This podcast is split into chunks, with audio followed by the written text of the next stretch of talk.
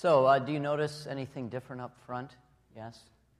Uh, this is my uh, my camp chair from home. I'm not going to preach from it. Uh, my favorite thing to do with this chair is uh, Sunday afternoons when the weather is nice and warm, I'll take this chair and put it under the aspen tree in my backyard. And I will uh, sit and, and read and, and pray and maybe uh, doze off this nice chair. And uh, then we have a stiff uh, folding chair. Uh, this evening, I'd like uh, to begin by having you think about Uh, a feature of your personality, you know, what kind of person uh, you are like. Now, I brought these two chairs because they're they were easier to transport. Uh, what would be better is if this was an office chair, and if this was a nice, comfy chair sitting in your living room. And uh, I'd like these two chairs to represent two different types of personalities. And as I explain these, kind of see which which way you tilt in life. Now, we're not always this or always this. Um, if you're always one or the other, you need the sermon and counseling, okay? But uh, we, we very often tip to one side or the other. So, uh, question for you. Um, are you a plan in advance type of person or more spontaneous? Are you a to-do list agenda person, or well, let relationships guide me? Uh, do you like a schedule, or do you like to just kind of do what you feel like doing? Uh, sometimes people refer to these two different types of uh, personality traits as task-oriented or relationship-oriented. All right, so uh, we're kind of comfortable here, right? So uh, I'd like a raise of hands, okay? It's, it's all right. Uh, how many would say that you are more task-oriented? Huh? Yes, more task-oriented, okay. And how many more relationship, spontaneous type? Okay. Uh, very good. So this evening, Uh, we are going to look at a little story in God's Word where it is very clear which chair people sit in. It's a story about Martha and Mary. It is found in Luke chapter ten, and I'll read verses thirty-eight to forty-two. Uh, this is God's Word for us this evening. As Jesus and his disciples were on their way, they came to a village where a woman named Martha opened her home to him. She had a sister called Mary who sat at the Lord's feet listening to what he said. But Martha was distracted by all the preparations that had to be made. She came to him and asked, "Lord, don't you care that my sister has left me to do all the work by myself? Tell her to help me." "Martha, Martha," the Lord answered, "you are worried and upset about many things, but only one thing is needed. Mary has chosen what is better, and it will not be taken from her." The word of the Lord. Let's pray.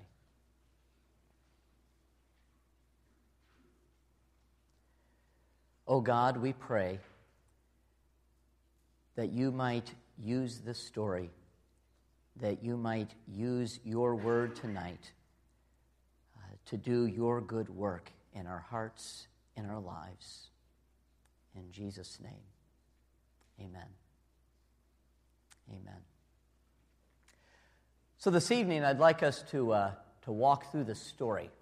Uh, but before we do, Uh, let's consider the context of the story. Uh, after a successful and what some could call popular Galilean ministry, right? Thousands came to see Jesus, to hear his teaching, to watch him heal people. I mean, if you wanted to do something exciting in Galilee, go see this rabbi.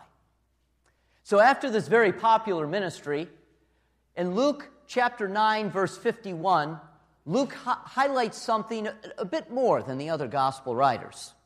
nine fifty-one says, "And Jesus resolutely set out for Jerusalem."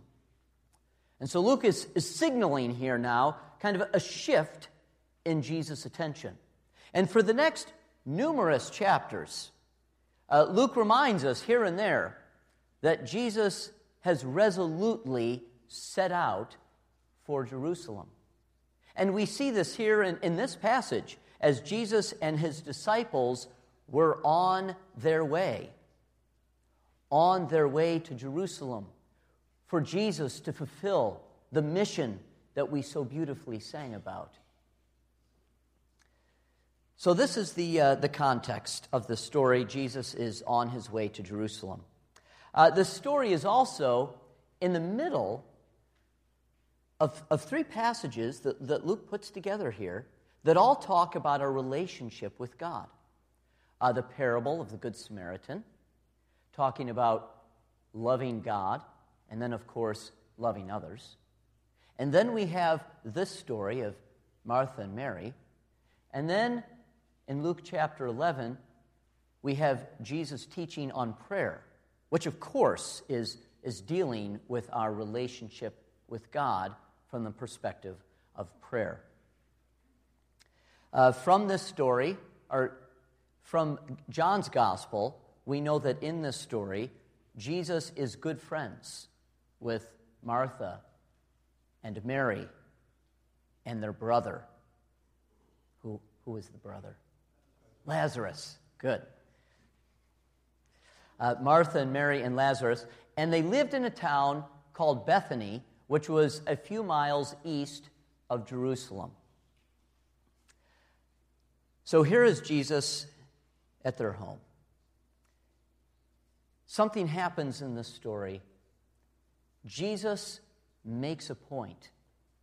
And as we, we look at this point this evening, I am struck with how important this is for us two thousand years later to really get the point that Jesus is making. Let's take a, a moment and look at this story from a first century Jewish context. The Bible says Martha opened up her home. I think it's safe to assume that Martha was, was older than Mary. She had uh, authority and really on her a sense of, of responsibility with the guests that were in her home. And then there's, there's Mary. Mary sitting at the feet of Jesus. Now, when you think about this, Mary sitting at the feet of Jesus, Jesus was considered a rabbi at that time. And besides Jesus, there were, there were other rabbis that had their disciples. And what did the disciples do back then with the rabbi? They would sit at the feet of the rabbi. The disciples were always and only men. And here's Mary sitting in the place of a rabbi's disciple at Jesus' feet, listening. And so you see in this story, Jesus is, he's being countercultural. He is not only accepting of Mary sitting at his feet, he is approving of, he's encouraging this. And uh, we know from, from Jesus' ministry, and we also know from the Apostle Paul, for instance, uh, in Galatians, that God's grace is poured out upon people, no matter what their, their ethnic background, no matter what their gender, male and female. Jesus came for them. And Jesus is very poignantly making this point in the home of Martha and Mary and Lazarus. So, Martha opens up her home. Mary is at Jesus' feet, and Martha is frenzied. She is distracted by all that is before her. Now, hospitality was a, a very high value. In fact, a woman who could manage her family well and provide for the guests, this was an honorable woman. Martha was just doing what she should do. This was her responsibility. She had opened her home to these guests, and she had to provide for them. That's what you do when people come to your house, hospitality. And Martha was very concerned about this. So when Martha barges into the room, frustrated, her complaint to Jesus, on one level, it makes sense.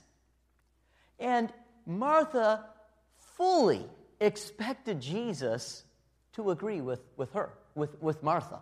I mean, it's obvious, okay? Mary needs to get up and help me. It's obvious. Jesus, tell her, you know, I, I need your help on this. Back me up. And then Jesus says, Martha, Martha, I think moms do this often. They have to say the name twice, maybe sometimes three or four times. You know, the first time it's kind of there, but then it's like, whoa, whoa, whoa, time out. Look at me. Actually, my wife does this with me as well. Uh, you know, I'll be all, all over and my, okay, hello. Look at me. Slow down, focus. This is kind of what Jesus was doing. Martha was so frantic, she just needed to slow down. Martha, Martha. And in a surprise statement, Jesus corrects not Mary, but Martha. If there is one thing that you take away from this message tonight, this is it. Relationship with Jesus takes priority over service for Jesus. Relationship with Jesus takes priority over service for Jesus. This is what Jesus was communicating to the people and to Martha. So, who are you like? Personality, uh, tendency. I'm going to uh, spend a moment uh, talking about uh, Martha. And to those of you who raised your hand at Mary, don't just sit comfortably and smugly like you're on the right side, okay? I have some words for you as well. Uh, but we'll we'll begin with, with Martha. And uh, for myself, I mean, I, I'm, I'm on this side, Martha's side. And, and we all can be at times. So, how many of you are, are busy? Uh, crowded schedules, lots going on, and uh, with all that's going on in our life, uh, very often this can crowd out building, investing in our relationship with Jesus. So, I want to tell you right now the, the story that uh, brought this sermon about. Uh, several years ago, I was thinking about this story one week, especially because I tilt towards the Martha side, and uh, God was just using this story to challenge me and to just kind of correct my life. And it was kind of weird. Just every day for like a week, this story would come back to my mind. Um, so anyway, I'm thinking about this story. Uh, it was at the beginning of May. And uh, so May fifth was a Saturday, in fact. Uh, it was a beautiful spring day. And like a typical Martha personality, I had in my office my to-do list. And Saturday, I mean, I was, I was, I was gearing up, uh, and some of the stuff had to be outside, you know, working with the, the plants and the shrubs and the trees, and oh, I like this stuff. I was get, getting geared up. So Saturday, May fifth, I, I wake up in the morning, and uh, uh, typically uh, I'll have a, a devotional time before breakfast, but this was Saturday, so I slept in a, a, a little bit more. I remember going into the kitchen, having some breakfast, and after breakfast, I am walking out of the kitchen, through the living room, to my office, where the to-do list was, okay? And I remember distinctly, I am in the living room, and this story, Martha and Mary, popped into my head. And I just had this impression, I need to, to slow down, and it doesn't have to be a long time, but just spend a few moments in prayer and in God's Word before I begin this, this big day. And I will tell you, I willfully pushed that thought aside. I said, oh, later. And I went to the to-do list. I mean, it was the Martha thing. It was it was churning, okay, Saturday, all this stuff. I just put it aside, and I got that list, and I said, okay, my, my daughter's a soccer game today. I'm going to cross some things off, you know, before we go to this. So I started my to-do list, and then, you know, if you're if you're really, for those of you who are married, if you're really into a Martha mode, okay, and you do something that's not on your list, you'll write it down so you can cross it off, okay? So I'm like, oh, yeah, I'm I'm doing this, I'm doing that.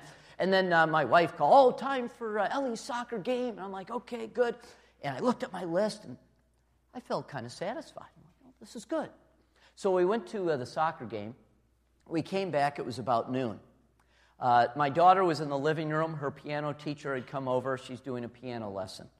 My son was doing my, something. My wife was, and I thought, I will get a brief uh, bite to eat before an afternoon of to-do list. So I went to the kitchen. I found a bagel. I grabbed the bagel and a sharp knife. And before I put the knife in the bagel, I, I thought to myself, be careful. One of the most common kitchen injuries is people cutting themselves while trying to slice a very hard bagel. Okay, I mean, I thought this, okay? So I'm like, choot, choot, choot. Knife slips. Whoosh. Okay, now take blade out of thumb, okay? Look and scream like a girl, uh, scream like a man, okay? Ah! I mean, I was like, ah! Okay, my wife comes running, the piano teacher comes running, and I'm looking at this, and all of a sudden, woo, okay, like this. Put my head to the ground, got... Okay, breathe, breathe, and uh, took took a look at the thumb here, and uh, I mean, it, it was deep enough to require stitches. So the piano teacher leaves, and in a few moments, for the first time in my life, somebody is driving me to the emergency room. We get to the emergency room, the person looks at my thumbs, oh yeah, you're staying here, sit down. And uh, so we sit there, I'm called back. The doctor comes in, takes a look at this, and goes, oh, yeah, uh, stitches. Looks like it's not too deep, but you're going to need stitches. My, now, I'm about to give you the exact conversation that followed next. My wife goes, how many stitches? He said, about seven or eight. My wife says, could you give him nine? Our daughter's nine.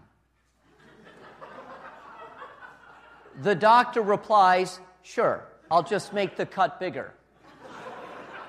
This is my thumb. Okay, so okay, joking around.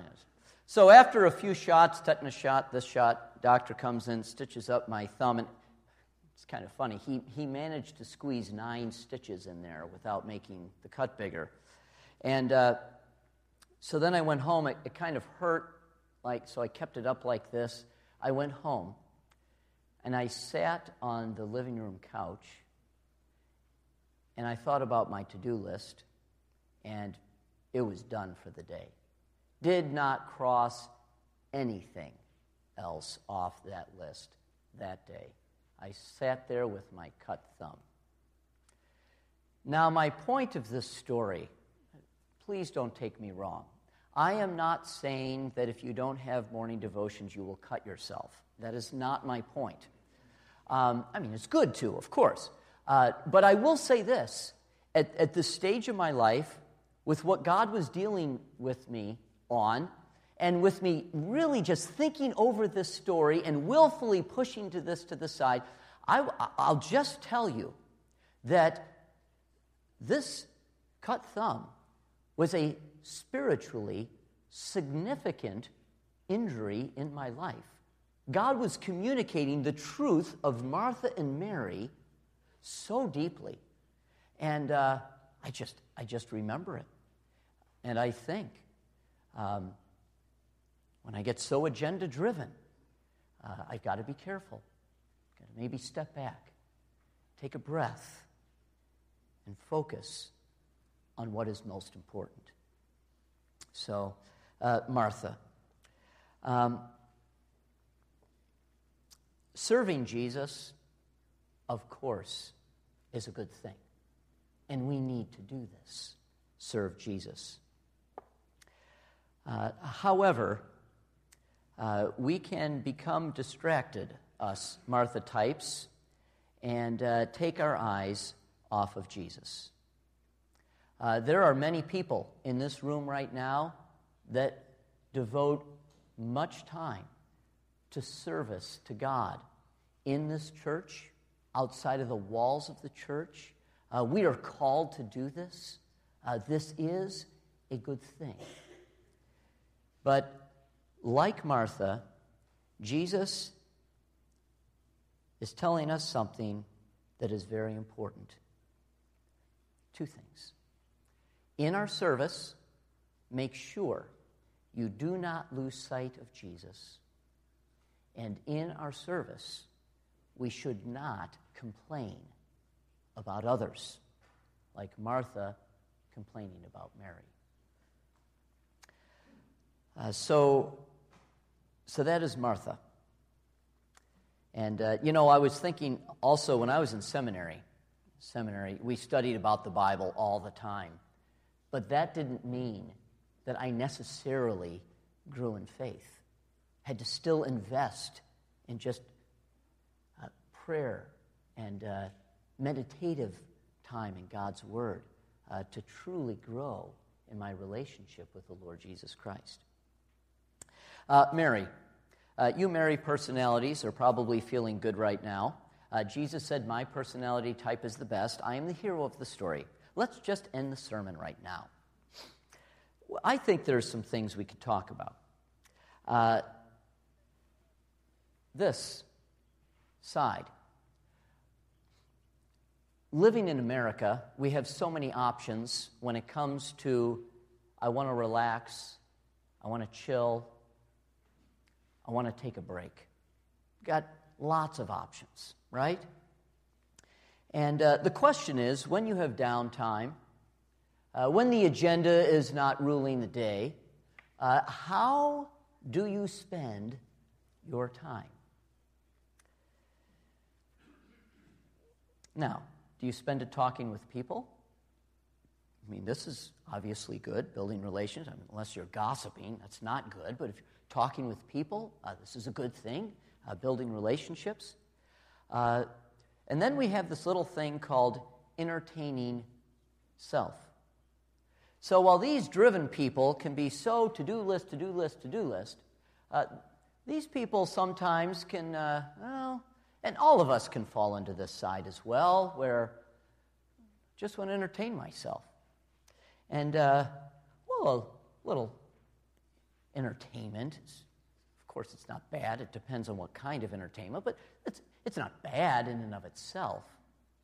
But as you know, in our culture, we are surrounded by so much. I mean, it is an entire industry that is focused on your attention. I don't know how many millions and billions of dollars are vying to say, be entertained with this, or with this, or with this. To be honest with you, sometimes it can be, be rather difficult to say, okay, enough is enough, and now I'm going to spend some time sitting at the feet of Jesus. Now, in one sense, of course, I'm preaching to the choir here, because where are you right now? You are here, not somewhere else doing something else. So this is this is a good thing. Uh, but something that I ask myself and, and I ask you really is, you know, how do I spend my time? And how is God challenging me on my downtime and my chill time uh, to uh, to spend my time in uh, in a way that honors him. Uh, Mary, oh Mary, she chose her time to sit at Jesus' feet. She chose her time uh, to listen. And she was enamored. She was so focused and enjoying being in the presence of the Lord Jesus Christ. So in conclusion, uh, to the Marthas among us, or when we're living like her, uh, let's heed the advice of Darrell Bock. I read this quote. I, oh, this is good. Discipleship sometimes requires that tasks be suspended while fellowship is maintained. Okay, so we got to walk that balance. Discipleship sometimes requires that tasks be suspended while fellowship is maintained. To take time out, to spend time with God's people in worship, uh, to spend time reading God's amazing and powerful word, uh, to spend time in prayer. And to the Marys among us, or when we feel like Mary, let's spend more time sitting at the feet of Jesus.